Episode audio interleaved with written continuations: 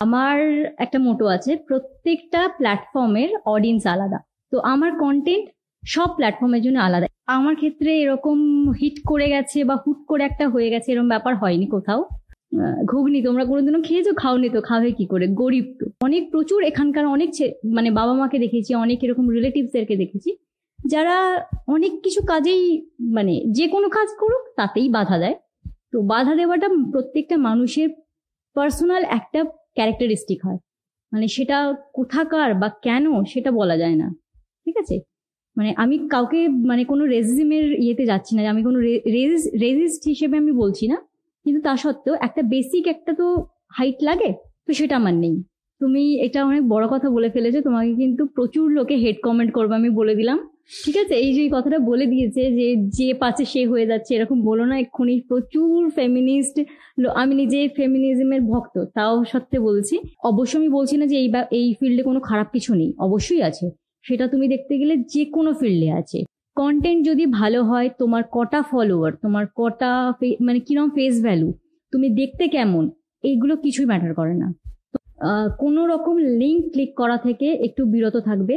আমি রিলি ধমকি দিয়েছিলাম যে যদি ওরা না আমাকে দিয়েছে, তাহলে আমি এখানে লাইভ করব দাঁড়িয়ে এবং সেটাকে আমি ওখানে এনে দাঁড়িয়ে খুব মানে খুব ঝামেলা করব এরকম একটা বলেছিলাম।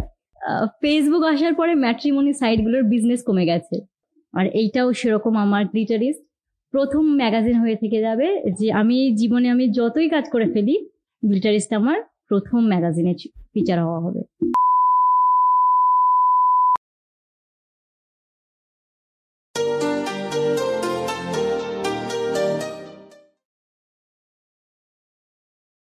নমস্কার।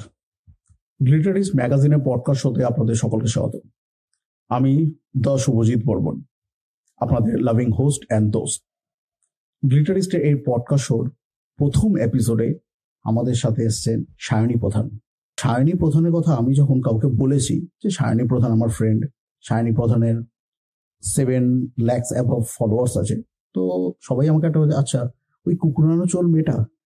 বলে হ্যাঁ এক্স্যাক্টলি তো সায়নী প্রধানকে মানুষ মানে যদি এক চান্সে নাম না মনে করতে পারে, ঠিক উকড়ানো চুলটা দেখে কিন্তু মনে করে নিতে পারে।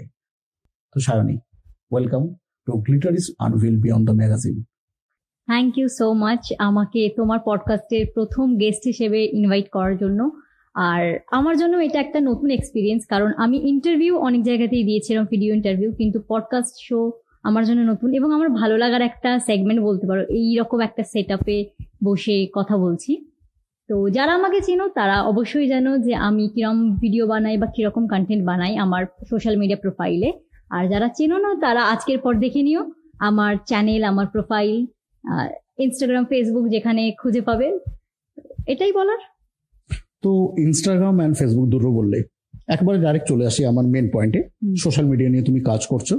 আর এখন সোশ্যাল মিডিয়া আমাদের মানুষের কাছে মানে খুব গুরুত্বপূর্ণ হয়ে গেছে। মানে পাড়ার প্রতিবেশীর খবর মানুষ না রাখলেও সোশ্যাল মিডিয়ায় প্রতিবেশী কারা রয়েছে তাদের খবর তো মানুষ রাখেই। কে কি করছে, কে কে আপলোড কিছু ফলোয়ার্স আছে যারা হচ্ছে ফলো অ্যাকচুয়ালি তোমায় করে যে তোমার কন্টেন্ট ভালো লাগে। কিছু ফলোয়ার্স আছে যারা সিসিটিভি ক্যামেরা তো সেই সমস্ত ফলোয়ারদেরকে নিয়ে তোমাকে অনেক কিছু মিশে মিলেমিশে চলতে হয়। কিছু ফলোয়ার বাঙালি আছে নন বেঙ্গলি আছে, এরকম মিলিয়ে। তো এই জার্নিটা কীরকম ভাবে স্টার্ট করলে তুমি? আর কোন প্ল্যাটফর্ম থেকে ফার্স্ট শুরু করলে? জার্নি যদি স্টার্ট বলি, আমি কিন্তু প্রি কোভিড ক্রিয়েটার মানে কোভিডের পরে যে একটা বিশাল পরিমাণ ক্রিয়েটার্স জন্ম নিয়েছে, তো আমি তাদের আগের ক্রিয়েটার কারণ আমি আমার এই সোশ্যাল মিডিয়া জার্নি স্টার্ট করি টু থাউজেন্ড এবং তার আগের থেকে একটা প্ল্যান ছিল যে হ্যাঁ আমি একটা কাজ করব। বেসিক্যালি আমার প্ল্যানটা বলি। প্ল্যানটা ছিল, আমি এটা কোথাও বলিনি, তো তোমার সঙ্গে প্রথম বলছি। আমার প্ল্যান ছিল যে আমি ইউটিউবার হব। তো ইউটিউবার আলটিমেটলি আমি হয়ে উঠিনি। ইউটিউবের জন্য অডিয়েন্স গেন করার জন্য আমি ভেবেছিলাম ফেসবুক ইনস্টাতে কিছু ফলোয়ার্স গেন করলে সুবিধা হবে। তো আলটিমেটলি ইউটিউবে আমি আর চ্যানেল খুলে উঠতে পারিনি। বেশ কিছু বছর চলে গেছে, কিন্তু মাঝখান থেকে আমার ফেসবুক ইনস্টাগ্রাম আরও অনেক এরকম সোশ্যাল মিডিয়া প্ল্যাটফর্ম যেগুলো এসছে এবং সেগুলোতে আমি গ্রো করে গেছি কিন্তু ইউটিউবটা আমি সেইভাবে কখনোই করে উঠতে পারিনি। বাট এখন তো তোমার ইউটিউব চ্যানেল তো আছেই। এখন। ব্লগ তো করছ এখন ফলোয়ার্স কত? ইউটিউবে সাবস্ক্রাইবার ইউটিউবে সাবস্ক্রাইবার তিন হাজার চার হাজার এরম হবে। পাবলিক কি ইয়ে করছে না? মানে তোমার দিকে ডাইভার্ট হচ্ছে না ইউটিউবের দিকে? ইনস্টাগ্রাম থেকে? কন্টেন্টই আপলোড করি না। আচ্ছা। তো মেনলি এখন কিসে ফোকাস করছ? ইনস্টাগ্রাম না ফেসবুক বোথ বোথ মানে সেম কন্টেন্ট তুমি ইনস্টাগ্রামে দিচ্ছ ফেসবুকেও দিচ্ছ? না। আমার একটা মোটো আছে, প্রত্যেকটা প্ল্যাটফর্মের অডিয়েন্স আলাদা। ইনস্টাগ্রামের যারা অডিয়েন্স তারা ফেসবুকে আসে না অনেক সময়। যারা ফেসবুকের অডিয়েন্স তারা আবার ইনস্টাগ্রামে যায় না। তো আমার কন্টেন্ট সব প্ল্যাটফর্মের জন্য আলাদা। ইভেন ইউটিউবে যে আমি কন্টেন্টগুলো দিই, সেগুলোও আলাদা। কারণ প্রথম কথা ফেসবুকে কপিরাইট অনেক বেশি আসে। ইনস্টাগ্রামে কোনো কপিরাইট থাকে না। তো সেই হিসেবে ইনস্টাগ্রামে অনেক বেশি মিউজিকের ইউজ হয়, অনেক বেশি ব্যাকগ্রাউন্ড এফেক্ট দিতে পারি, যেটা ফেসবুকের ক্ষেত্রে কিন্তু দেওয়া যায় না। তো সেই হিসেবে ফেসবুকের কন্টেন্ট আমার টোটালি নিজের কন্টেন্ট হয় মানে নিজের ভয়েস ওভার থাকে, নিজে কথা বলছি, তো তার উপর থাকে, আর ইনস্টাগ্রামের কন্টেন্ট আরেকটু আলাদা থাকে। তুমি যখন হচ্ছে শুরু করলে মানে রেসপন্স কীরকম ভাবে জেনারেট হলো? এক চান্সে কোনো একটা ভিডিও তোমাকে হিট করে দিল, না গ্র্যাজুয়ালি আস্তে আস্তে বাড়তে বাড়তে করলে? কীভাবে করলে এটা? আমার ক্ষেত্রে এরকম হিট করে গেছে বা হুট করে একটা হয়ে গেছে, এরকম ব্যাপার হয়নি কোথাও। সবসময় আমার একটা গ্র্যাজুয়ালি আছে ইভেন এখনও তাই। আমি প্রথম থেকে যখন কাজ শুরু করি, তখন আমি ভেবেই শুরু করেছিলাম যে হ্যাঁ আমি এরকম একটা কাজ করতে চাইছি। এবং তার জন্য আমরা প্রথম থেকেই সেরমভাবেই শ্যুট করা সেরমভাবে ক্রিয়েশন ততটাই এফর্ট দিয়ে আমরা কাজ করতাম। এরম না যে র্যান্ডামলি হঠাৎ করে একদিনের মধ্যে আমি হয়ে গেছি এরম ব্যাপার না। ইভেন এখনও তাই, এখনও যে যে সময় আমি আমার এফর্ট দেওয়া কমিয়ে দিই সেই সময় কিন্তু আমার প্রোফাইলও ডাউন হয়ে যায়। এবং এটা আমাকে continuously twenty four into seven আমাকে করে যেতে হয়। ডেলি বেসিসে কটা কন্টেন্ট টার্গেট রাখো যে আপলোড করব? একটা তো মিনিমাম থাকেই প্রত্যেকটা প্ল্যাটফর্মের জন্য। ইনস্টাগ্রামে একটা ফেসবুকে একটা।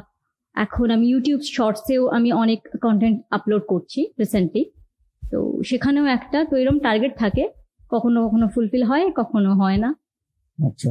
যখন গ্যাপটা হয়ে যায় প্রোফাইলের গ্রাফটা নেমে যায়। কিন্তু তোমার কি কখনো মনে হয় না যে আমার ওল্ড কন্টেন্টগুলো আমাকে বুঝ দিয়ে প্রোফাইলের গ্রাফটা মেনটেন করতে পারে? এটা কিন্তু ইনস্টাগ্রাম বলো বা ফেসবুক বলো, যে কোনো সোশ্যাল মিডিয়ার গাইডলাইন্সেই মানা করা থাকে মানে বারণ করা থাকে যে ডোন্ট ইউজ ওল্ডার কন্টেন্ট কারণ ওগুলোতে কি হয় ইউজুয়ালি সবাই দেখে ফেলে তো, অনেকে বুঝতে পারে।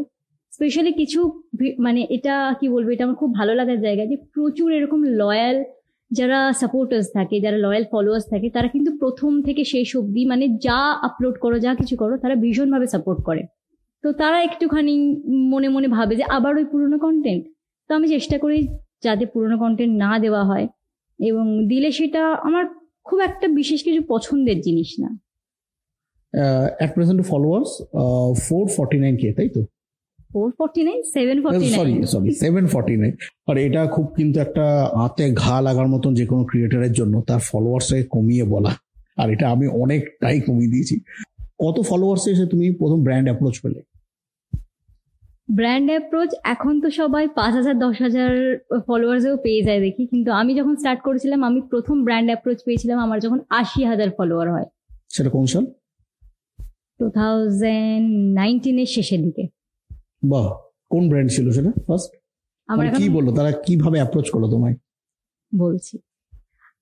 আমার প্রথম ব্র্যান্ড যেটা এসেছিল আমার মনে আছে এখনও ট্রুরেভো বলে একটা ব্র্যান্ড সেটা হচ্ছে স্পোর্টস ওয়্যার যেগুলো হয় না অ্যাক্টিভওয়্যার তো অ্যাক্টিভওয়্যারের এরকম একটা ব্র্যান্ড এসেছিল এবং তারা আমাকে বলেছিল একটা বার্টার কোলাবোরেশন করবে। যখন আমি জানতামও না যে কোলাবোরেশন ব্যাপারটা কি। কারণ এখন কি হয় ইউটিউবে সবাই অনেক বেশি সার্চ করে রিসার্চ করে জানে। তো আমি সেই সময় অত বেশি রিসার্চ করিনি। করতে হয় হচ্ছিল হচ্ছিল হচ্ছিল এরকম একটা ব্যাপার। তো তখন আমি জানতামও না যে এরকম ভাবে কোলাবোরেশন পাওয়া যায় ব্র্যান্ড স্পন্সর পাওয়া যায় তার সাথে আমি টাকাও পেতে পারি এরকম কোনো আইডিয়া ছিল না। তো যখন আমি জানলাম যে হ্যাঁ এরকম হয় এবং সেই ব্র্যান্ডে কিন্তু আমাকে প্রথম বলেছিল যখন অ্যাপ্রোচ করেছিল যে এইবারেরটা আপনি বার্টারে করুন পরের বার আপনাকে দিয়ে পেড কোলাব করা আহ, করাবো। তো আমি যখন বুঝলাম বাহ তাহলে তো বেশ ভালো পরের বার তাহলে টাকাও পাবো। তো এইভাবেই শুরু হয়। তারপরে জানলাম যে খামোকাই আমি টাকা ছাড়া কাজটা করেছিলাম। আমি চাইলে টাকাটা চাইতেই পারতাম। একদম তার মানে ওই ব্র্যান্ড আর ফিরে আসেনি টাকা নিয়ে? টাকা নিয়ে ফেরেনি কিন্তু আমাকে আবার অ্যাপ্রোচ করেছিল। আচ্ছা। তো তুমি একটা কথা বলো অ্যাট প্রেজেন্টে যারা হচ্ছে ক্রিয়েটার রয়েছে pre Covid blogger and post Covid blogger তো মানে কন্টেন্ট ক্রিয়েটার ব্লগার বলি, যাই বলে, তো তুমি হচ্ছে প্রি কোভিড ক্রিয়েটার তো কোভিডটা কি তোমাকে কোনোভাবে এফেক্ট করেছিল? কারণ পোস্ট কোভিড ব্লগার যারা এসে তাদেরকে কোভিড খুব টেনে দিয়েছে। বাড়িতে বসে কন্টেন্ট বাড়িছে যে রান্না করতে পারছে, রান্না করছে, যে যা পারছে, ঘুম থেকে ব্লগ করছে, সেরকম করছিল। বাট আমি নিজে হচ্ছে pre Covid blogger two thousand nineteen থেকে আমার স্টার্ট টু থাউজেন্ড সেপ্টেম্বর থেকে, তখনই মনে হলো হঠাৎ করে ইউটিউবটা নিয়ে একবার কাজ করা যেতে পারে। আমি অ্যাকচুয়ালি জানতাম না কেন কন্টেন্ট তৈরি করতাম না। আমি প্রচুর ঘুরতাম বাইক নিয়ে ঘুরতাম বাট মনে হতো কন্টেন্ট বানালে খুব ভালো হয়। আমি করতে পারতাম না আমি জানতাম না যে মানে কন্টেন্টের মধ্যে ভিডিওতে নো কপিরাইট মিউজিক কীভাবে লাগায়, আমি এটা জানতাম না। আমি একদিন বাঁকুড়াতে গেছিলাম টু থাউজেন্ড নাইনটিনের সেপ্টেম্বরে তো ওইখানে আমার একটা বাঁকুড়াতে একটা ভাই রয়েছে সৌভিক বলে। আর আমি এটা সবাইকে জানাতেই চাইলাম, কারণ ওকে, সৌভিককে থ্যাঙ্কস আমার। যে সৌভিকের জন্যই আজকে কিন্তু আমি মানে ব্লগটা তৈরি করার জন্য যে মানে প্রেরণাটা, সেটা আমি ওখান থেকে পাই। যে আমি মানে একটা কি পেয়ে গেছিলাম যেন ও দেখালাম সৌভিক ভিডিওতে মিউজিক কি করে লাগায় মিউজিক দেখবে? এই দেখো স্ন্যাপটিউব ডাউনলোড করো স্ন্যাপটিউব দিয়ে তুমি ওই ইয়েটাকে ডাউনলোড করে নাও মিউজিকটাকে যে সার্চ করে নেবে কোনটা নো নো কপিরাইট তো তার লিঙ্কে ক্রেডিট দিয়ে দেবে দেন আপলোড করে ভিডিও বাহ, দারুণ ব্যাপার। তারপর থেকে মানে সব কিছুই কন্টেন্ট সব কিছুই, কোথায় কোন মেলাতে বন্দুক আসছে, কোথায় কে জিলিপি ভাজছে, সব কন্টেন্ট একটা সময় আস্তে আস্তে মনে হলো, না সব কিছু কন্টেন্ট করলে হবে না, একটা সেগমেন্টের উপর যেতে আর যেন কোয়ালিটি কন্টেন্টের একটা যেন স্ট্যান্ডার্ড হয়। কারণ আমি কীরকম ভিউয়ার্স চাইছি সেটা আমি জানব। তো তুমি একটা কথা বলো, তুমি কীভাবে ভিউয়ার্সদেরকে টার্গেট করো? আর এই প্রি কোভিড ব্লগার হিসাবে কোভিড তোমাকে কতটা এফেক্ট করেছে? আচ্ছা প্রথমে আমি তোমার প্রথম প্রশ্নের উত্তরটা দিই যে আমি কীরকম ধরনের অডিয়েন্স টার্গেট করি? যারা যারা এই পডকাস্টটা দেখছ, আমি সমস্ত অডিয়েন্সকে টার্গেট করছি এবং যারা যারা দেখছে না, তাদেরকেও টার্গেট করছি যাতে তারা দেখে। এবং তার জন্য আমি যতটা এফার্ট আমাকে দিতে হয়, আমি কোনো রকম ভাগ রাখি না যে এরা দেখবে, ওরা দেখবে না। তো তার মধ্যে যদি ভাগ হয়ে যায়, সেটা অডিয়েন্সের ব্যাপার, কিন্তু আমি এরকম কোনো ভাগ রাখি না। যারা আমাকে ভালোবাসবে, তারা সবাই আমার কন্টেন্ট খুব ভালোবেসে দেখুক, এটাই আমি চাই। আর সেকেন্ড যেটা বললে তুমি যে কোভিড কীভাবে এফেক্ট করেছে। কিছুটা ভালোভাবে এফেক্ট করেছে যেরকম ভালোর থেকে আমার কাছে খারাপটা বেশি হয়েছে কারণ তার আগে আমি বেশ অনেক বেশি স্পন্সরশিপে কাজ করতাম।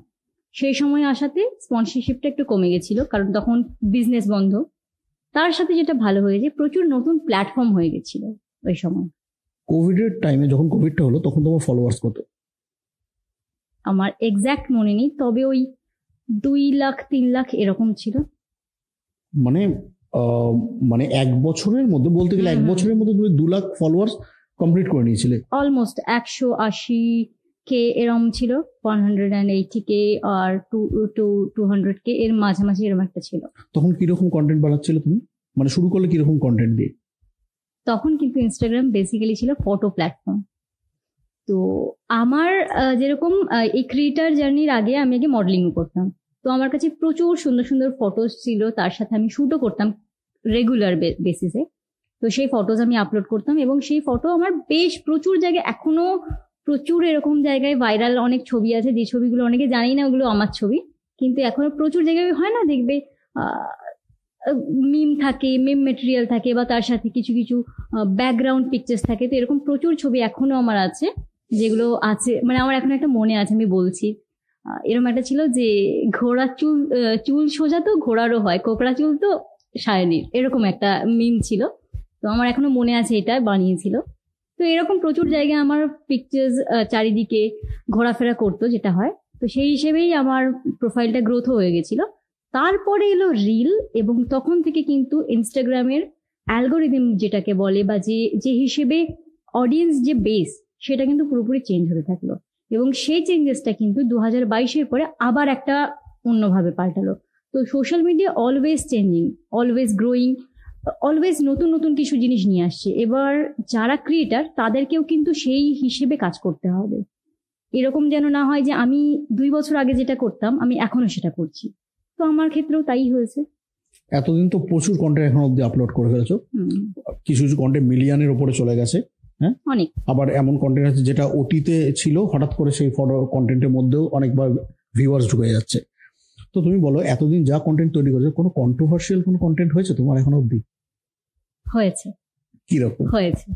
আমি একটা বলি বেশ কিছু বছর আগে যখন টিকটক ছিল যখন ব্যান হয়নি আমি কোনোদিনও টিকটকের ক্রিয়েটার ছিলাম না। কোভিড এর জাস্ট আগে অবধি কি টিকটক ছিল? এক্স্যাক্টলি তো তখন আমি টিকটক ক্রিয়েটার আমি আমি কখনোই টিকটকে আমার টিকটকে আমার কোনো অ্যাকাউন্ট ছিল না। তো আমি টিকটকে একটা দিবে খুব ভিডিও একটা ভাইরাল হয়েছিল যে, এই দেখো পটল, খেয়েছো তোমরা? খাওনি তো, খাবে কি করে? গরিব তো। এরকম একটা কন্টেন্ট খুব ভাইরাল হয়েছিল, একটা ছেলে কেউ বলেছিল। এবং ওটা কি আমি মিম মেটেরিয়াল বানিয়ে একটা ভিডিও আপলোড করেছিলাম। একটা ঘুগনি এরকম হাতে নিয়ে ট্রেনে যেতে যেতে বলেছিলাম যে ঘুগনি তোমরা কোনোদিনও খেয়েছো? খাওনি তো, খাবে কি করে? গরিব তো। এবার ওখানে আমি ক্যাপশনে সুন্দর করে লিখে দিয়েছিলাম যে এইটা ওই ভিডিওকে আমি কপি করে বানাচ্ছি টিকটকারকে ঠিক আছে? এরকম ভাবে লেখা ছিল। এবং তারপরেও কিছুটা কথা বলা ছিল। কিন্তু যারা কন্ট্রোভার্সি তৈরি করবে বলে করে, ওরা কি করল? মাঝখানের ওই, ওইটুকু পার্টটাকে কেটে দিয়ে বিভিন্ন বিভিন্ন, হয় না রোস্টিং ভিডিও বানানো শুরু করে দিল। তো রোস্টিং ভিডিও বানালো। এবং টাচুট বলছি, ওইটা বানানোর পরে আমার ভিডিওটাতে ভিউ গেছিল প্রায় twelve million or fifteen million এরকম। ভিউ যাওয়ার পরে আমার প্রোফাইলটা মনিটাইজ হয়েছিল। তার আগে ফেসবুক আমার মনিটাইজ ছিল না। কিন্তু ভিডিওটা আমি বাধ্য হয়ে উড়িয়ে দিতে এত পরিমাণে কন্ট্রোভার্সি হয়েছিল এবং এত পরিমাণে ভুলভাল অর্ধেক লোকে তো শোনেই না। দেখেও না ক্যাপশন কি লেখা আছে পড়তেও পারে না। কারণ আমার ইংলিশে লেখা ছিল ক্যাপশনটা আর ওই কন্টেন্টটা বানানো ছিল বাংলায়।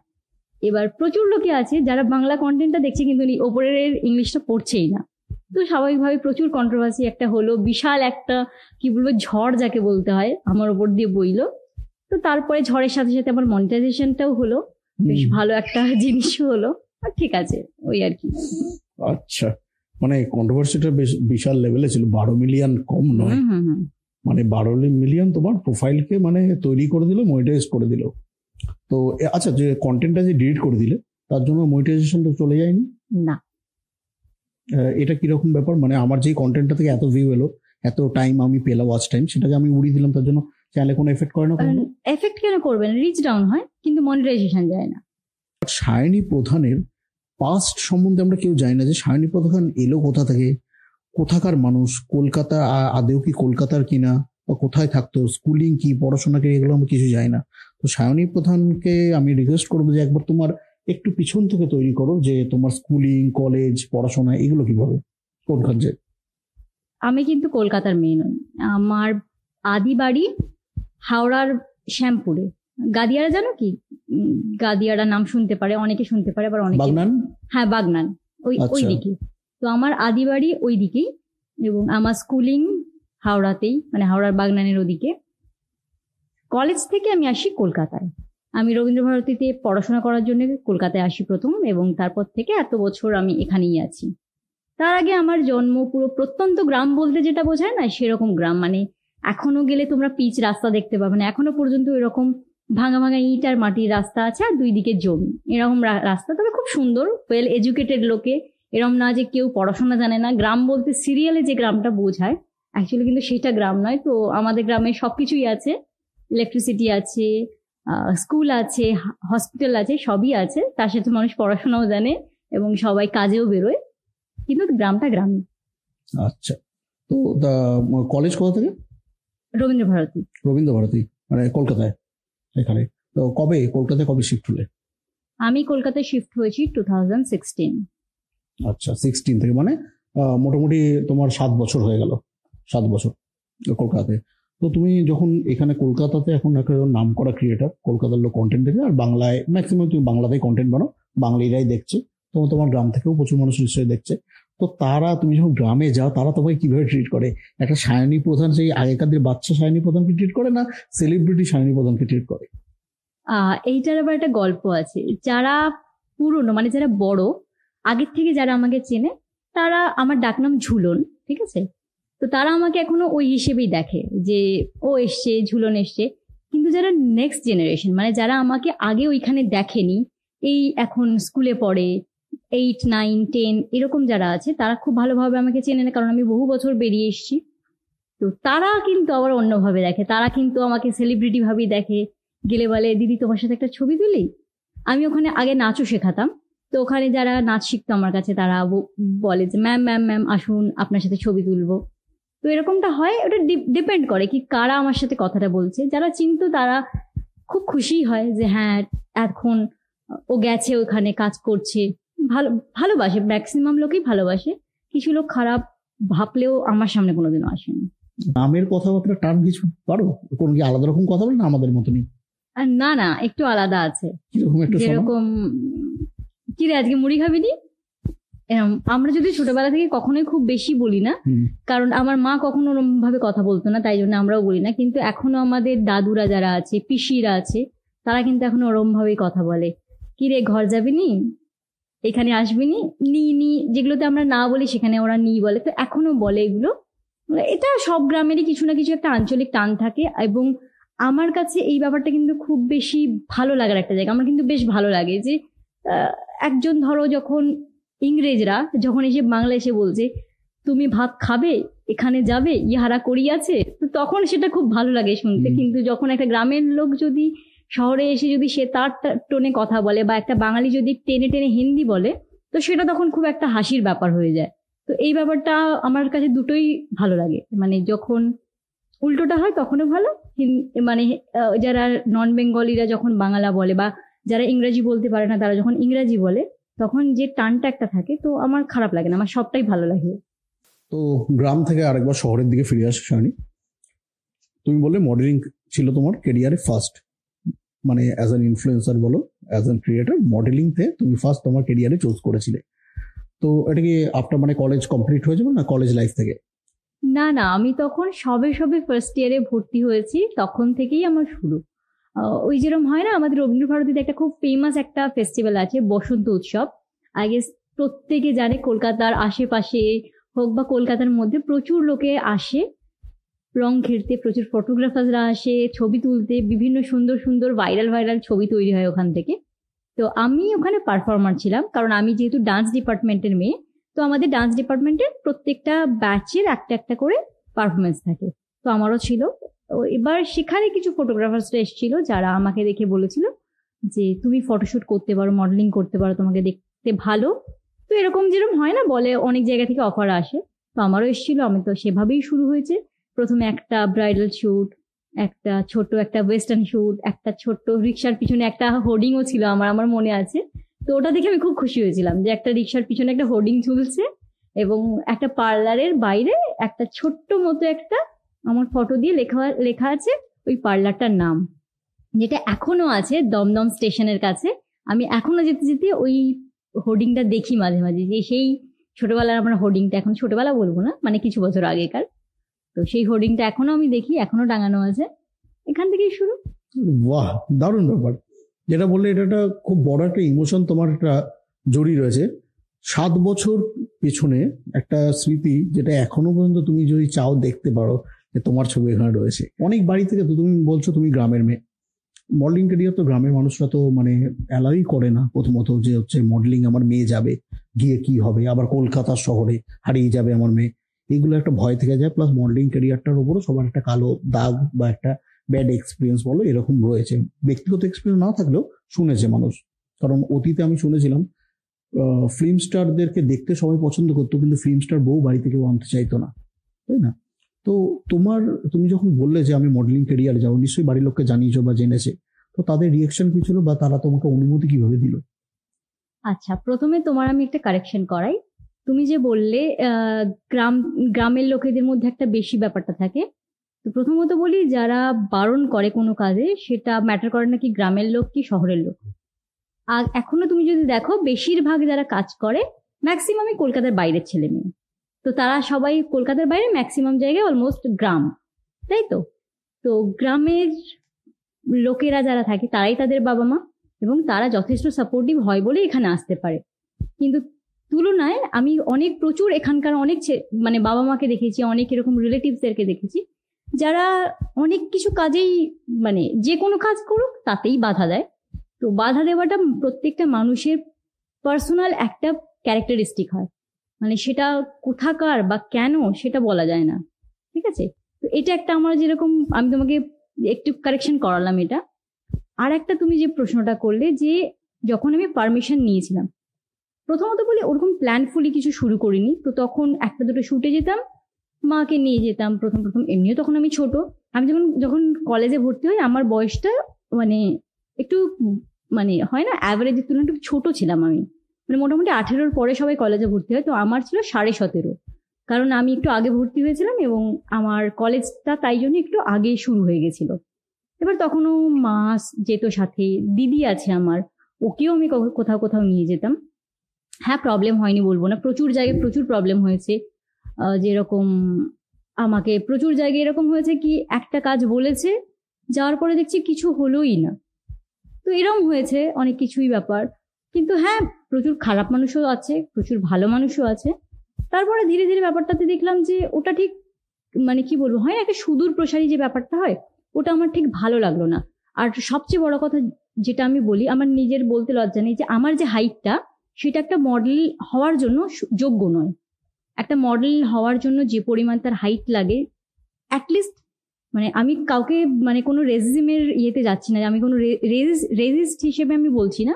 কিন্তু তা সত্ত্বেও একটা বেসিক একটা তো হাইট লাগে, তো সেটা আমার নেই। তো স্বাভাবিকভাবেই আমি দেখলাম যে যখনই আমি কোনো কাজ করতে এগোচ্ছি, সেটাতে আমি একটু বাধা পাচ্ছি। প্রচুর মানুষের প্রচুর কিছু কম কম কমতি থাকে, তো আমারও দেখছি যে ওখানে ম্যাক্সিমাম জায়গাতে সবাই বলছে যে হিল ছাড়া এই হাইটটা হলে ভালো হতো হিল ছাড়া ওই হাইটটা হলে ভালো হতো। তো বারে বারে দেখলাম যে ঠিক আছে, ব্যাপারটা হচ্ছে না ঠিকঠাক, বা আমি যেটা চাইছি, আমার যে টার্মস অ্যান্ড কন্ডিশনস আসছে, তার সাথে যারা কাজটা করাচ্ছে তাদের সাথে ম্যাচ করছে না। তো তখন আমার পরিবারকে কিছুই বলতে হয়নি। আমি নিজের থেকেই না, আমার পরিবার অলওয়েজ সাপোর্টিভ অলওয়েজ তারা বলেছে যে তুমি যেটা করবে সেটাতে যদি ভালো থাকো তুমি সেটাই করো। সেখান থেকে আমার ফ্যামিলির দিক থেকে কোনো মরাল সাপোর্টের কোনো অভাব আমি পাইনি। হ্যাঁ যেটা হয়েছে ফিজিক্যাল সাপোর্ট আমি সবসময় পাইনি। আমি বরাবরই খুব কনফিডেন্ট আমি নিজে নিজে সব জায়গায় যে গেছি, সব জায়গায় একা একাই যাতায়াত করার থেকে শুরু করে সবকিছু আমি প্রথম থেকেই মানে এই ব্যাপারে আমি কনফিডেন্টই ছিলাম। কিন্তু যেটাতে প্রবলেম হওয়া শুরু হলো যে আমি যখন দেখছি যে আমার ভালো লাগছে না ব্যাপারটাতে তখন আমি নিজের থেকেই ব্যাপারটা থেকে সরে এসেছি। এরকম নাকি আমাকে কেউ বলেছে বাধা দিয়েছে তাই জন্য আমি করতে পারি। হ্যাঁ হই হয় না? এক্সটেন্ডেড যারা রিলেটিভস থাকে তাদের হয় যেরকম মাসি পিসি মামার মেয়ে খুড়তো কাকুর ও, দাদা এরম যারা হয় না তো তারা একটু হয়ই ওরকম। তো ধীরে ধীরে ব্যাপারটা আবার সেটেল হয়ে যায়। সেরকমই আমার ক্ষেত্রেও তাই। ওই বাঁশের থেকে কঞ্চিত জ্বালা বেশি যেমনি যেটা বললে। একদম ঠিক কথা। পরিবারে দেখবে মানুষ পরিবারে সবাই কবে কবে পাওয়া যায়? যবে হচ্ছে বিয়ে করে যদি নিমন্ত্রণ না করে তখন পরিবারে কত লোক আছে জানা যায়? আর একটা তোমার মাধ্যমিকের রেজাল্ট বেরোলে জানা যায় যে তোমার পরিবারে কতগুলো লোক আছে। আর তুমি যে কথাটা বললে আমি সত্যি বলছি মানে আমিও কাউকে রেসিস্ট বা কিছু ছোট করছি না বাট যেটা ছোট থেকে আমি যেটা দেখে এসেছি একজন মডেল মানে যদি ছোটবেলা আমার মা হতো বাবা দেখো ওই আন্টিটা মডেল একটা ফিগার দেখলে বা দূর থেকে দেখলে মানুষকে বোঝা যেত হ্যাঁ এটা একটা মডেল একটা ওর মধ্যে একটা আলাদা জেল্লা আছে, একটা আলাদা জিনিস কাজ করছে স্ট্রাকচারের উপর। বাট এখনকার দিনে কোনো স্ট্রাকচারও মেনটেন নয়, এখন কোনো হাইটও মেনটেন নয়, যে কেউ মডেল হয়ে যাচ্ছে, ঠিক আছে? যে কোনো দিকেই মানে মানুষ, যে জন্মাচ্ছে সেও মডেল হচ্ছে, একটা ক্যামেরা কিলো ফটোগ্রাফার হয়ে যাচ্ছে। তোমার কি মতামত তুমি এটা অনেক বড় কথা বলে ফেলেছো, তোমাকে কিন্তু প্রচুর লোকে হেড কমেন্ট করবে, আমি বলে দিলাম। ঠিক আছে? এই যে কথাটা বলে দিয়েছে যে যে পাচ্ছে সে হয়ে যাচ্ছে, এরকম বলো না, এক্ষুনি প্রচুর ফেমিনিস্ট আমি নিজে ফেমিনিজমের ভক্ত, তাও সত্ত্বে বলছি, প্রচুর লোকে কিন্তু হেড কমেন্ট করবে তোমার এই এই টপিকটার উপরে। তো আমার মনে হয় যে যে হতেই পারে কনফিডেন্স থাকলে তার যদি সেই প্রেজেন্স থাকে, অবশ্যই হতে পারে। কিন্তু আমার কোথাও গিয়ে সেটা ল্যাক করছিল আমার নিজের ক্ষেত্রে মনে হচ্ছিল যে আমি এই ব্যাপারটাকে ঠিক মেনটেন করতে পারছি না বা আমি যে ডিমান্ডটা করছিলাম, সেইটা অনেকে আমার ক্ষেত্রে মানতে পারছিল না। যেরকম আমি হয়তো কিছু একটা বলছি, আমার আমার শুট টাইম এটা থেকে এটা হতে হবে, এখান থেকে এটা হতে হবে। তো আমার যে ডিমান্ড সেই অনুযায়ী পাখিরা ফুলফিল করতে পারছিল না। তো সেই হিসেবে আমার ব্যাপারটাতে খুব একটা ভালোভাবে যে ফিল্ডটাকে আমি গ্রো করেছিলাম, তাও নয়। কিন্তু হ্যাঁ আমাকে প্রচুর লোকে, হয় না ক্রিটিক্যালি অ্যাক্লেম কিছু সিনেমা হয় আর কিছু কিছু হয় মাস ফিল্ম। তো সেরকম ক্রিটিক্যালি অনেকই অ্যাক্লেমেশন আমি পেয়েছিলাম। কিন্তু সেই অর্থে বিশেষ আমি যে একটা বড় জায়গায় চলে গেছিলাম তাও হয়নি। এই মডেলিং ফিল্ডে কোনো ব্যাড এক্সপিরিয়েন্স হুম আছে। ব্যাড এক্সপিরিয়েন্স বলব না তবে আমি এখনকার যে আমার এই ফিল্ডটা থেকে এই সোশ্যাল মিডিয়া ইনফ্লুয়েন্সার বলো বা ক্রিয়েটার বলো এই কাজে যে পরিমাণ নিজের একটা হয় না নিজের একটা জোর থাকে নিজের কথা বলার জায়গা থাকে নিজের একটা মতামতের জায়গা থাকে। মডেলিং ফিল্ডে কিন্তু এই জিনিসটা একটু কম। মানে আমার পার্সোনাল লাইফে আমি যতটা এক্সপিরিয়েন্স করেছি সেই হিসেবে বলি। ওখানে অনেকটা ডিপেন্ডেন্সি থাকে প্রথম কথা। কারণ একটা প্রোডাকশন কি বলছে? তুমি যার কাজ করছ সে কি বলছে? তাদের কখন সময় হবে? তারা কখন তোমাকে টাইম দেবে? সেটার উপর ডিপেন্ড করছে। কিন্তু এই ফিল্ডে এসে আমার যেরকম যতটা আমি বাঁধন ছাড়া হতে পারি মানে যতটা আমি আমার ইচ্ছে হয়েছে আমি দশটার সময় শ্যুট করব। ইচ্ছে হয়েছে আমি রাত তিনটেতে শ্যুট করব। আমি যা ইচ্ছে তাই করতে পারি। কিন্তু সেটা কিন্তু ওই আগে ওই মডেলিং এর ক্ষেত্রে কিন্তু খুব টাফ এই ব্যাপারগুলো মেনটেন করা তার সাথে আরও অনেকগুলো লোক জড়িয়ে থাকে অনেকগুলো মানুষ জড়িয়ে থাকে যাদেরকে মেনটেন করতে হয়। তো এই ব্যাপারটা আমার কাছে একটুখানি শুধুমাত্র মডেলিং বলব না যে কোনো ফিল্ডেই এই যে এত মানুষ রিলেটেড থাকে এই ব্যাপারটাতে কিন্তু আমার একটু আপত্তি। তাই জন্যই আমার এই নিজের এই ফিল্ডটা আমার চুজ করা যে যেখানে আমাকে বেশি বেশি কিছু কেউ বলতে পারবে না। মানে তুমি মানে যেটা বলেছ যেটা মানে খুব এই ফিল্ডে ইনফ্লুয়েন্সার জগতে যে ব্র্যান্ড তোমার সঙ্গে ডিল করছে এই ডিলটা মানে তোমাদের দুজনের মধ্যে খুব ট্রান্সপারেন্ট থাকছে। প্লাস তুমি তোমার নিজের মর্জির মতো নিজের টাইমিং মতো কন্টেন্ট ক্রিয়েট করে তাকে ডেলিভার করে দিচ্ছ একটা টাইমের মধ্যে। শুধুমাত্র ট্রান্সপারেন্সি ব্যাপারটা নয় এখানে কি বলতো সবটাই অনলাইন হয় তো? তো আমাদের আলাদা করে কোথাও যাওয়ার দরকার হয় না প্রথম কথা। আমার মিটিং হলেও সেটা অলমোস্ট ম্যাক্সিমাম টাইম সেটা হয় অনলাইনে through Google meet video call এরকম টাইপের জিনিস হতে পারে। অবশ্য আমি বলছি না যে এই এই ফিল্ডে কোনো খারাপ কিছু নেই, অবশ্যই আছে। সেটা তুমি দেখতে গেলে যে কোনো ফিল্ডে আছে। সেটা একজন এটা মানুষের উপর ডিপেন্ড করে। যে মানুষ খারাপ হবে, সে সাধু হয়েও খারাপ হবে। আর যে মানুষ ভালো হবে, সে অনেক কিছু কাজ করেও ভালো হবে। তো এটা কোনো ডিপেন্ড করে না, কিন্তু যেটা ডিপেন্ড করে সেটা হচ্ছে হ্যাঁ আমার এই কাজে অনেক ফ্লেক্সিবিলিটি আছে যেটা অন্যান্য কাজে থাকে না। তোমার প্রোফাইল দেখে হচ্ছে লোক যদি তোমাকে এরকম কথা বলে যে তুমি কিছু ভিডিওতে এক মিলিয়ন কিছু ভিডিওতে হচ্ছে চোদ্দ কে পনেরো কে এরকম আবার কিছু ভিডিও নাইনটি কে কোনো মানে সবটাই মিলিয়নে যাচ্ছে না কিছু লোক তো এরকম জাজ করতেই পারে তুমি তাদের জন্য কি বলবে?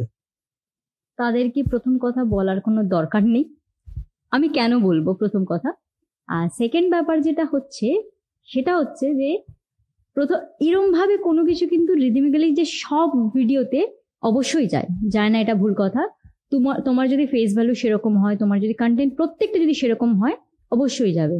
যেরকম আমি বলছি, আমি যে সময় খুব মন দিয়ে প্রত্যেকটা কন্টেন্ট ততটাই এফার্ট দিয়ে বানাই, আমার প্রত্যেকটা কন্টেন্টেই কিন্তু যায়।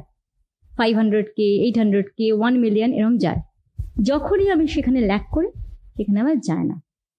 মানে কন্টেন্টে কোয়ালিটি অলওয়েজ ম্যাটার করে, না মানে? অবভিয়াসলি আমি অলওয়েজ এটা সবাইকে বলি content is the king content যদি ভালো হয়, তোমার কটা ফলোয়ার তোমার কটা মানে কিরম ফেস ভ্যালু তুমি দেখতে কেমন, এইগুলো কিছুই ম্যাটার করে না।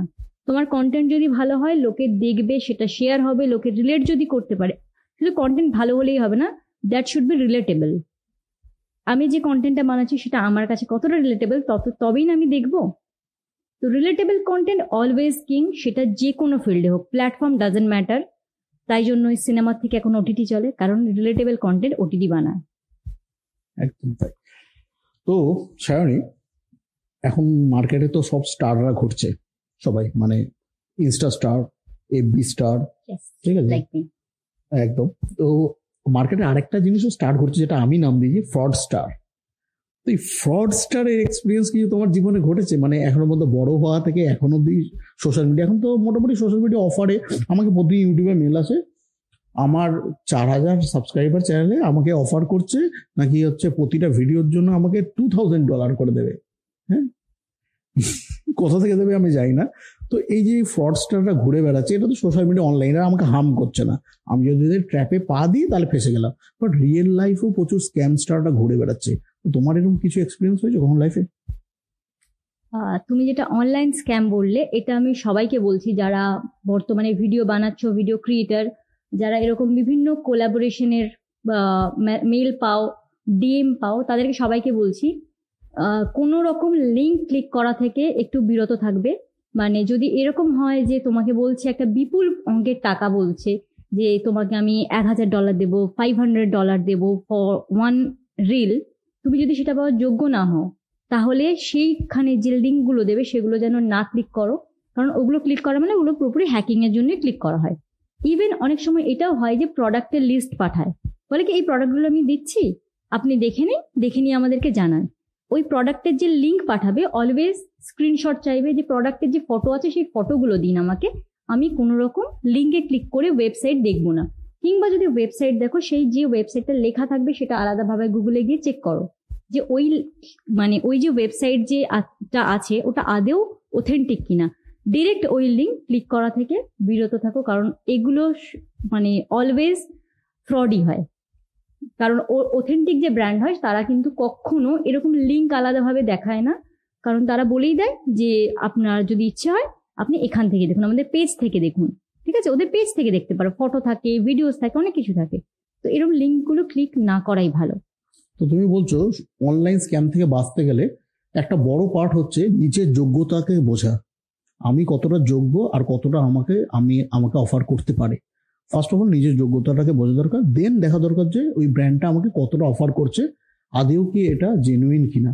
তো তুমি বলছো, আরেকটা সাজেস্ট করছ যে কোনো লিঙ্কে কখনো ক্লিক করতে না ব্যাংক আচ্ছা সাপোজ মানে মনে করো অনেক ব্র্যান্ডও থাকে যে হচ্ছে মানে অ্যামাজন দিয়ে এখন ইয়ে করছে, যে তুমি প্রোডাক্টটা হচ্ছে কেনো কিনে রিভিউ করো দেন হচ্ছে আমাদেরকে ইয়ে করো আমি তোমাকে পে করে দেবো। ব্যাটার কোলাবোরেশন করছে। তো এদের ক্ষেত্রে হচ্ছে মানে মানুষ কীভাবে এটাকে মানে ইয়ে করবে মানে অ্যাটেন্ড করবে এই সমস্ত অফারকে অর্ডারটা ডিরেক্ট অ্যামাজন অ্যাপ থেকে দাও প্রথম কথা। যদি বলছে সেটা তাহলে ডিরেক্ট অ্যামাজন অ্যাপে যাও গিয়ে সেখান থেকে অর্ডার দাও। নাকি ওদের পাঠানো লিঙ্ক থেকে? ইউ মিন সার্চ করে আমি অর্ডারটা দেবো তাই তো? হ্যাঁ।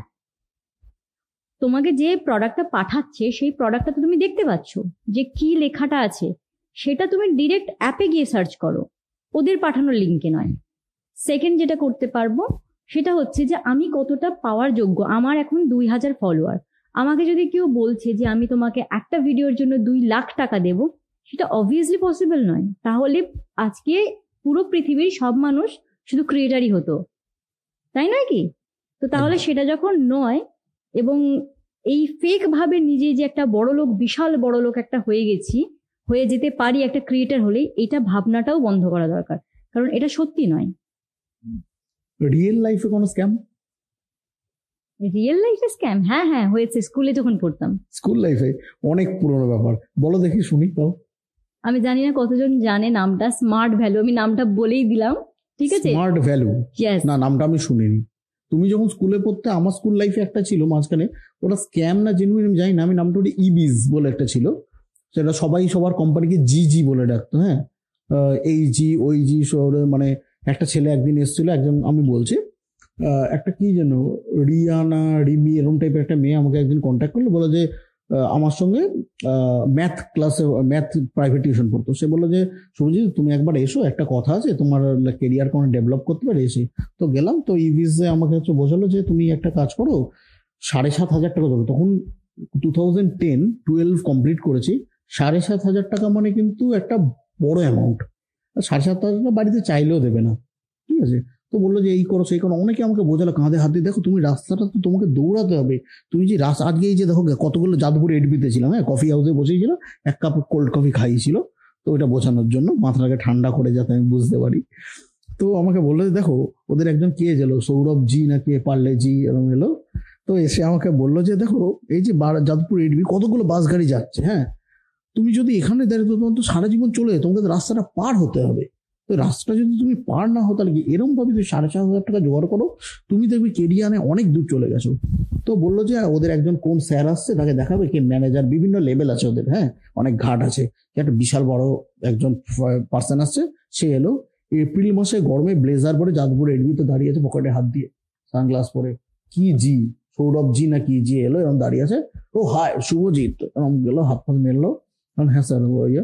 মানে ওরা আমার কাছে এমন একটা ভাইব ক্রিয়েট করবে, লোকটা বিশাল ব্যাপার মানে মিলিয়ন ডলারের আদমি হ্যাঁ? পায়ে দেখলাম জুতোর ওপর দিয়ে একটা চোখলা এরকম উঠে গেছে, ঠিক আছে? একটা বুট পরেছিল বুটের চোখলা উঠে গেছে, কিন্তু মাসে নাকি ও এইটটি থাউজেন্ড করে আর্ন করে। হুম, যাদবপুর এডবিটা একটা স্পেশাল জায়গা ওর জন্য মানে ওরা দেখাতে চলে যে এখানেও দাঁড়িয়ে আছে তাছাড়া ও মার্সিডিস ফার্সিডিসে যাতায়াত করে, এরম টাইপের ব্যাপার। তো এই লোকটা তোমার সঙ্গে কথা বলবে, এটা কিন্তু খুব বিশাল ব্যাপার, ও কিন্তু তোমার জীবন চেঞ্জ করতে পারে তুমি ওর সঙ্গে আবার কথা বলে নাও। মানে এরম টাইপের একটা ব্যাপার ছিল। যদি আমি পড়িনি টাকা অ্যারেঞ্জ করতে পারিনি তারপরে একটা দু চারটে ঝামেলা কথা কাটাকাটির মধ্যে দিয়ে ওটা বেরিয়ে গেছে। ফাড়া থেকে আমি কেটে গেছিলাম। তোমার ফাড়া কীরকম কেটেছিল? আমার ফাড়া কাটেনি আমার টাক কেটে গেছিল।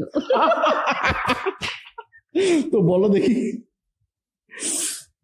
স্মার্ট ভ্যালু নামটা প্রচুর লোকে জানে কারণ আমি একটা ভিডিও বানিয়েছিলাম। এই আমার কিছু পুরনো কিছু ঘটনা নিয়ে আমি একটা ভিডিও বানিয়েছিলাম যেটা খুব ভাইরালও হয়েছিল ভিডিওটা যেখানে আমার ফেস ছিল না কিন্তু আমি পুরনো ঘটনা নিয়ে ভিডিওটা বানিয়েছিলাম এবং সেখানে প্রচুর লোকে কমেন্ট করেছিল, দিদি, তুমিও স্মার্ট ভ্যালুতে টাকা দিয়েছিলে? টাকা নষ্ট। ঠিক আছে? তো আমিও সেই দলেরই মানুষ। নাইনটিজে প্রচুর ছেলে মেয়ের মতো আমিও সেরকম একজন যার টাকা জলে গেছিল এবং সেখান থেকে আমি একটাও টাকা পাইনি। আমাকে প্রথম দিন বলেছিল, তুমি মার্সিডিজে চড়বে। এখনও পর্যন্ত হয়নি আমার। আমাকে বলেছিল স্কুটি নিয়ে ঘুরবে। বিশ্বাস করো আমি স্কুটি চালাতেও পারি না। এখন কিনতে পারলেও চালাতে পারি না। এখনও হয়নি আমার, নেই। তারপরে বলেছিল, বাড়ি গাড়ি সব করে ফেলবে। দুটো দিদিকে দেখিয়েছিল, বলেছিল, এরা সব করে ফেলেছে। এখনও ওদের আঠেরো বছর বয়সে সব বানিয়ে ফেলেছে। আমি শিওর ওদের এতদিনে বিয়ে হয়ে গেছে, বাচ্চা টাচ্চা হয়ে গেছে। তাদেরও কিছু নেই। হলে মোটামুটি জানতে জানতে পারতাম। তখন যদি অত টাকার মালিক হয়, এখন তো মোটামুটি মুকেশ আম্বানির নিচের লেভেলে থাকা উচিত। তো জানতে পারিনি মানে হয়নি। সেও স্মার্ট ভ্যালু স্মার্ট থেকে আনস্মার্ট কিছু হয়েছে একটা। তো আমার দশ হাজার টাকা জলে গেছিল এবং এটা একটা বড় সড়ো স্ক্যাম আমার জীবনে ঘটেছিল। মানে স্মার্ট ভ্যালু এখন ডিস্ট্রয় ভ্যালু হয়ে গেছে তাই তো? নাকি এখনও ঠিকই আছে কি মনে কেউ যদি থাকো এই ভিডিওটা যদি দেখো আমি তোমাদেরকে বলছি তোমরা খুব খারাপ কাজ করেছিলে। আচ্ছা সায়নী এরকমই আমি একটা জিনিস যাচ্ছি মানে এটা অ্যাকচুয়ালি আমি বুঝতে পারিনি এখনও পর্যন্ত স্ক্যাম নাকি? কিন্তু আমি সার্ভে করে করেছি কি করেছি আমরা পাঁচজন বন্ধু গেছিলাম। হাইল্যান্ড পার্কে তো পাঁচজনই একটা হাইল্যান্ড পার্কের বাইরে একটা ছেলে, একটা মেয়ে দাঁড়িয়ে আছে, স্যার স্যার স্যার, আপনি এটা ফর্মটা ফিল আপ করে দিন। এই ফর্মটা ফিল আপ করে আপনার জন্য একটা ইয়ে আছে কন্টেস্ট আছে। ফর্ম ফিল আপ করল নাম্বারটা নিল। আমার মনে হয় ডেটাবেস কালেক্ট করে এলো তখন বুঝলাম না, এখন বুঝতে পারছি। ডেটাবেস কালেক্ট করে যে মানুষটা কি কাজ করে, একটা কাজ দেখে মোটামুটি ইনকাম গেস করে নিতে পারে। তো পাঁচজনের, পাঁচজনকে ফোন করে বলছে, আপনারা ওই লটারিটা কন্টেস্ট উইনার হয়েছেন? তো আপনি, আপনার কি ম্যারিড বলল যে যারা যারা ম্যারিড লিখেছিল আমরা সবাই না কেউ সিঙ্গেল ছিলাম সবাই কিন্তু ম্যারিড লিখে দিয়েছিলাম বুঝছ? ইচ্ছুকে টিক করেছিলাম। তো বলে যে আপনাদের মধ্যে যদি ম্যারিড আপনি তো তাহলে আপনার ওয়াইফকে নিয়ে আপনি আসবেন আমাদের একটা গিফট আছে ওটা আপনি কালেক্ট করে নিয়ে যাবেন। তো আমি যতবারই বলেছি আমি নেব না নেব না আর কোথায় বলো তো ঠিক অ্যাক্রোপলিস মলের ওখানে ডেকেছিল আমাকে। এক্স্যাক্টলি আমার আমাকেও হয়েছে। তোমারও? সেম জায়গায়? হয়েছে এবং আমার কাছে কল এসছে। যে ম্যারেড যদি হয় আমার বাপি মাকে মানে মা বাপিকে ডেকেছে এবং গেছে যাওয়ার পরে বলেছে যে এই যে আজকের দিনটা আছে এই গেট থেকে যদি আপনি বেরিয়ে যান এই অফারটা আর পাবেন না। এই ব্যাপারটা কি স্ক্যাম না জেনুইন এটা কি জিনিস? আমি শিওর নই স্ক্যামও হতে পারে জেনুইনও হতে পারে কিন্তু কিছু একটা মানে মাঝখানে এমন কিছু একটা জিনিস আছে যেটা ঠিক সাধারণ মানুষের বুদ্ধির বাইরে যায়। কারণ আমাদেরকে যে যে কথাগুলো বলেছিল তার সাথে ওদের যে আশা করি প্রত্যেক অনেকে রিলেট করতে পারবে এটা। প্রচুর লোকের কারণ একসাথে দেখি প্রচুর লোককে ডাকে, তো সুতরাং প্রচুর লোকে রিলেট করতে পারবে। একটা নাম করা ব্র্যান্ড তা সত্ত্বেও এরকম একটা লো কাপলসদেরকে ডাকা, ডেকে একটা বোঝানো একটা জিনিস আর হচ্ছে আর একটা জিনিস, তারপরে বলছে এই এই টাকা দিন, আপনারা এই পেয়ে যাবেন, সেই পেয়ে যাবেন, এবং এটা দিনের পর দিন ধরে চলছে। এবং সেটা ছোটোখাটো জায়গায় নেই বড় বড় শপিং মলের সামনে, তাদের শপিং মলের ভেতরে অফিস চলছে, সবই চলছে।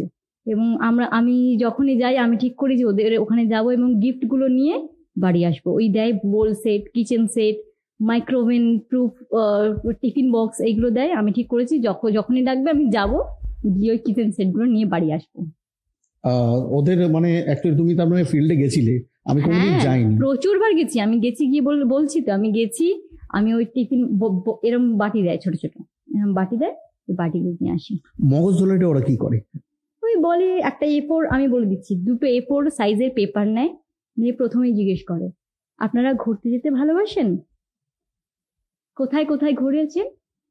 তারপরে বলে কি, লাস্ট তিন চারবার আপনার কোথায় কোথায় গেছেন? গোয়া, হায়দ্রাবাদ, নাকি মুসৌরি? পাহাড় ভালোবাসেন নাকি সমুদ্র? হলো, সব ডেটা জানা হলো। তারপর বলছে, আমাদের এই প্ল্যানটা যদি আপনারা নেন, তাহলে আপনারা কেন, শুধু আপনাদের ছেলে মেয়েরা সারা জীবন এই মেম্বারশিপটা ইউজ করতে পারবে এবং তার জন্য মাত্র আপনাকে দশ হাজার টাকা দিতে হবে। মেম্বারশিপ ফায়দা? অনেক কিছু বলে যা আমার মনে নেই। আমার প্রথম লাইনগুলোই মনে থাকে। এবং ঠিক দুটো এ ফোর সাইজ পেপারটাকে মুড়ে নিয়ে বসবে? প্রথমে বলবে প্রথমে একজন বলতে আসবে সে বুঝ- বোঝাতে পারবে না। আবার ডাকবে স্যার আসুন। স্যার আসবেন এসে বোঝাতে শুরু করবে পুরো ব্যাপারটা আবার। ও আচ্ছা মানে এগুলো ওদের সেট আপ তাই তো? হ্যাঁ হ্যাঁ হ্যাঁ বোঝানো স্টেপ তারপরে বলবে এই যে অফারটা পাচ্ছেন আপনারা ঠিক এই কাঁচের ঘরটা থেকে যদি বেরিয়ে যান আর কিন্তু পাবেন না।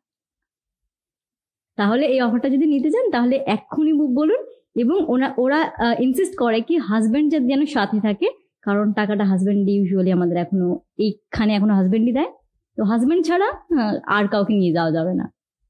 এটা আমি আমি জানি না, এটা আমার এক্সপিরিয়েন্স স্ক্যাম নাকি স্ক্যাম নয়, আমি জানি না, তো বলতে পারব না। না, আমি একটা জিনিস বুঝে উঠতে পারি না মানে একটা লোক পাঁচ, আমি বললাম না, আমি এটা সার্ভে করার জন্যই করেছিলাম। পাঁচজনে পাঁচজনকে ফোন করে যখন বলল যে আপনারা উইনার হয়েছেন, তখন আমার মাথায় খটকা লেগেছে যে একটা মানুষ ফ্রিতে কাউকে কাঁচের বাটি সেট বা কাপ প্লেট কেন দেবে? নিশ্চয়ই কোনো একটা রিজন হবে। ইনভেস্ট দেখো, আমরা তো সবসময় একটা টার্গেট করি, যে হচ্ছে আমরা একটা ইনভেস্ট আমরা মনে করি সাপোজ যে আমরা অনেকে সোশ্যাল মিডিয়াতে কি করছে? যে ভিডিও করার জন্য মানে একটা কন্টেন্ট বানানোর জন্য গরিবদেরকে দিয়ে পঞ্চাশটা গরিবকে খাওয়ালো। পঞ্চাশটা গরিবকে মোটামুটি একটা হচ্ছে কেকের প্যাকেট একটা কলা, একটা ডিম সেদ্ধ এরকম প্যাকেটের বাজেট আমরা করলাম যে পঁচিশ টাকা, পঞ্চাশ জনকে খাওয়ালাম। কিন্তু ওইটা থেকে মোটামুটি আমাদের পাঁচশো সাবস্ক্রাইবার চলে আসবে। তো তুমি তো অনেকবারই গেছো প্রোগ্রাম অ্যাটেন্ড করেছ। তো তুমি এতবার অ্যাটেন্ড করো, তুমি বুঝলি কি ওদের অ্যাকচুয়ালি বিজনেসটা কি? কথাই বলে ট্রাভেল এজেন্সি কিন্তু আমার মতে সিম্পলি মানুষের মাথা মুড়িয়ে টাকা নেওয়াটাই হচ্ছে ওদের বিজনেস এটা আমার মনে হয়েছে। হয়তো ওরা বিজনেসটা করছে। মানে আমি বলছি না কোনো ইলিগাল ওয়েতে করছে লিগালি ওয়েতে করছে, কিন্তু মানুষকে যেটা বোঝানো হয়, আদতে সেটা হয় না। তার বাইরেও কিছু জিনিস থাকে যেগুলো ধীরে ধীরে একটু একটু করে বুঝতে পারে মানুষ টাকা ইনভেস্টটা করার পরে। তো আমার ক্ষেত্রে কিছুটা হয়েছে, আবার যদিও আমি অ্যাভেল করতে পেরেছি আমি না বলব না কিন্তু ওরা যেটা বলেছিল কথার সাথে কাজের কোনোই মিল নেই। কীরকম ভাবে অ্যাভেল করেছ বা কি? দশ হাজার টাকা দিয়েছিলে তুমি? হ্যাঁ আমি দিয়েছিলাম টাকা। টাকা দেওয়ার পর আমি দিইনি আমার মা বাবাই দিয়েছিল মানে আমি আমার জোর করার জন্যই দিয়েছিল।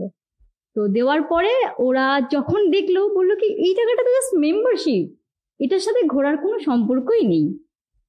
এবং তারপরে আমি লিটারেলি যুদ্ধ করে আমি তখন আমি অলরেডি ভালো আমার ফলোয়ার বেস হয়ে গেছে।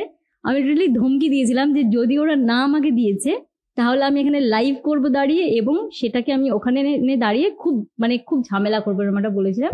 তারপরে বলেছিল যে ঠিক আছে, আপনারা শুধু ফুডের টাকাটা আমাদেরকে পে করুন, আমরা আপনাদেরকে একটা স্টেকেশন দিচ্ছি, যেখানে আপনারা গিয়ে একদিন স্টে করতে পারবেন।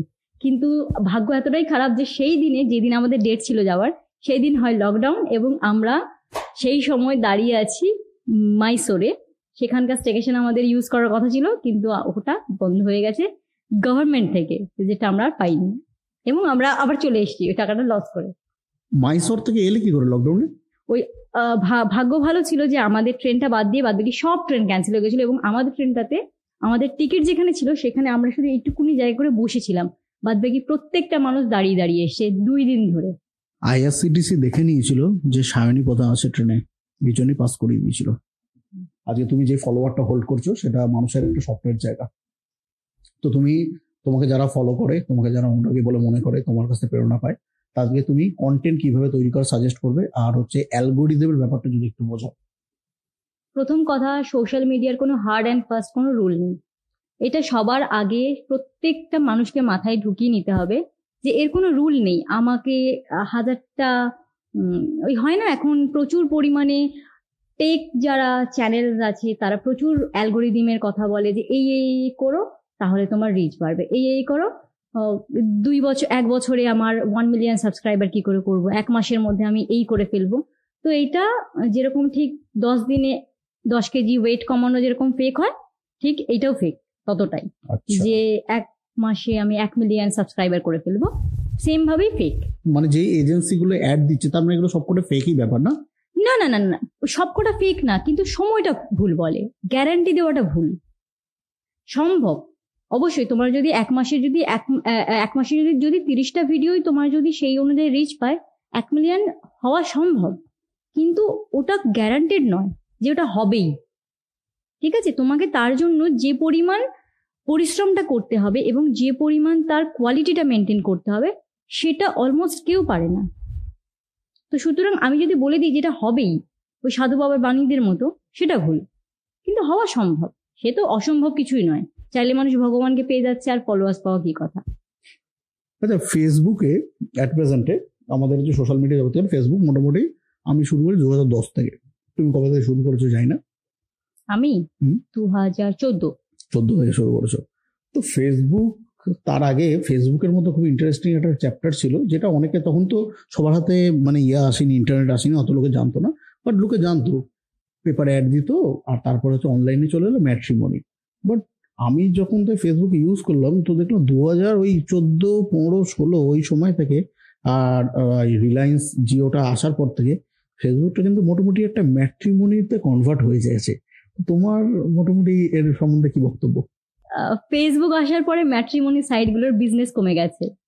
কারণ আমি বলছি আমি আমার নিজের দিদির ক্ষেত্রে দেখেছি আমার মাসির মেয়ে ও ও খুবই ক্লোজ আমার। তো ও যখন ওর বিয়ের জন্য ম্যাট্রিমনিতে সাইট খুলেছিল ও কিন্তু যাকে দেখে পছন্দ হয়েছিল ও কিন্তু তাকে ডিরেক্ট ম্যাট্রিমনিতে সার্চ করেনি। ও তারপরে তাকে ফেসবুকে সার্চ করেছে যাতে ম্যাট্রিমনির টাকাটা নিয়ে দিতে হয়। তোমার বোন? একটা হ্যাক তোমার দিদি। তোমার দিদি সার্চ করেছিল। মেয়েরাও কিন্তু তার মানে এফার্ট দেয় গাইজ আপসেট হয়ে না মেয়েরাও কিন্তু এফার্ট দেয় পছন্দ হলে মেয়েরাও এফার্ট দেবে। অবভিয়াসলি এটা টোয়েন্টি ফার্স্ট সেঞ্চুরি এ তুমি যদি কোনো ম্যাট্রিমনি সাইটে যাও ওরা কি করছে? নামটাকে হিডেন করছে। ওরা ফার্স্ট লেটারটা দেখাচ্ছে লাস্ট লেটারটাকে দেখাচ্ছে। তারপরে সবগুলো হাইড করে দিচ্ছে। যদিও আমি লাস্ট দু তিন বছরে খুলিনি তা আমি তোমাকে আপডেট দিচ্ছি টু থাউজেন্ড টোয়েন্টি বা টোয়েন্টি ওয়ানের সময়। এখানে ফার্স্ট এনভেলপ যেটা দেখতে পাচ্ছ সেটা তোমার একটা ম্যাগাজিন তুমি একবার তুলে একটু দেখো। এটা একটা hard copy glitter star wow nice এটা তোমার যেটা এতদিন তুমি দেখেছিল সফট কপিটা অ্যামাজন থেকে যেটা ডাউনলোড করেছিল এটা হার্ড কপি তোমাকে একটা গিফট করা হলো গ্লিটার স্টার তরফ থেকে আর দা শুভজিৎ বর্মনের তরফ থেকে। Thank you so much Shubhajit এত সুন্দর আমাকে একটা গিফট দেওয়ার জন্য। আমি আমার ম্যাগাজিনে কোনোদিনও ছবি বেরোয়নি। আমি হোর্ডিং দেখেছি নিজের বিলবোর্ড দেখেছি, কিন্তু আমি ম্যাগাজিনে কোনো দিনও আমার ছবি বেরোয়নি। এবং এইটা আমার প্রথম ম্যাগাজিন এই যেরকম গল্পটা আমি বললাম তোমাকে আজকে, যে এখন আমি দমদমের ওই হোর্ডিংটার দিকে তাকাই, যে ওটা আমার প্রথম হোর্ডিং ছিল, আর এইটাও সেরকম আমার গ্লিটারিস্ট প্রথম ম্যাগাজিন হয়ে থেকে যাবে, যে আমি জীবনে আমি যতই কাজ করে ফেলি গ্লিটারিস্ট আমার প্রথম ম্যাগাজিনে ফিচার হওয়া হবে। থ্যাংক ইউ ভেরি মাচ আর তোমার সামনে যে কাপটা তুমি দেখতে পাচ্ছ, এই কাপটা স্পন্সর করেছে মেদাস কাপ থেকে বাট এই কাপটা সাধারণত কোনো একটু ইউনিক ডিজাইন করে বানানো যেটা গ্লিটারিস্টের Nice. তরফ থেকে দেওয়া হয়েছে অ্যাজ এ কভার মডেল খুব সুন্দর খুব সুন্দর।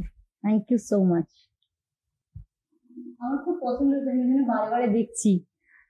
সিরিয়াসলি বলছি আমার খুব পছন্দ হয়েছে থ্যাংক ইউ সো মাচ এত সুন্দর একটা গিফট করার জন্য এটা আমার রেগুলার ইউজের একটা কাপ হয়ে গেল। আমি প্রতিদিন আমি কফি খাই না এটা কফি মগ যদিও। আমি চা খাই আমি এটাতে চা খাব। মাঝে মাঝে তার মানে একটা করে সেলফি পাঠিয়ে দিও। আমি যদি আমার ইনস্টাগ্রামে রিচ ডাউন হয়ে যায় ওকে আমি ট্যাগ করে কোলাপ করে দেবো একটু রিচ বেড়ে যাবে ঠিক আছে? শুভজিৎ মাঝে মাঝেই করছে এই জিনিসটা। ট্যাগ করছে বলছে কি কোলাব অ্যাকসেপ্ট করো। রিচ বাড়বে। রিচ বাড়বে। সবাই খাটছে সোশ্যাল মিডিয়ার জন্য আমিও খাটছি সোশ্যাল মিডিয়ার জন্য আর এই পডকাস্টটাও করা হয়েছে সোশ্যাল মিডিয়ার জন্য। তাই পডকাস্টটা দেখতে গেলে তোমাদেরকে গ্রিটারিস্টের ইউটিউব চ্যানেলকে সাবস্ক্রাইব করতে হবে। ফেসবুক পেজকে আমাদের হচ্ছে লাইকও করে দেবে প্লাস ফলো করে দেবে অ্যান্ড স্পটিফাইতেও কিন্তু এটা আসবে। তো যারা শুধুমাত্র কানে হেডফোন দিয়ে চোখ বন্ধ করে শুনতে চাও, তারাও কিন্তু এইটার মজা নিতে পারো। আর হ্যাঁ চোখ বন্ধ করলে একটা ব্যাপার আছে কি, সায়নী প্রধানকে না দেখো তুমি ইমাজিন করবে সায়নী প্রধান কেমন দেখতে। তারপর ইনস্টাগ্রামে একবার সার্চ করে দেখে নেবে কেমন দেখতে। দেখবে তোমার স্বপ্নের সাথে মিলছে কিনা। তো আজকে আমার পডকাস্ট আমি এখানে শেষ করছি। মেদাস ক্রাফটকে থ্যাংক ইউ ভেরি মাচ আর আমাদের হচ্ছে মেন্স পর্সন থালিবান যে অ্যাট প্রেজেন্টে নিউ কমার বিরিয়ানির মধ্যে এক নম্বর স্থান অর্জন করেছে কলকাতাতে বাংলার সেরা বিরিয়ানি, কলকাতার সেরা বিরিয়ানি, বাঙালির সেরা বিরিয়ানি। তো থালিবান ভিজিট করো হাওড়ায় আর ট্রাই করো তাদের আউদি বিরিয়ানি।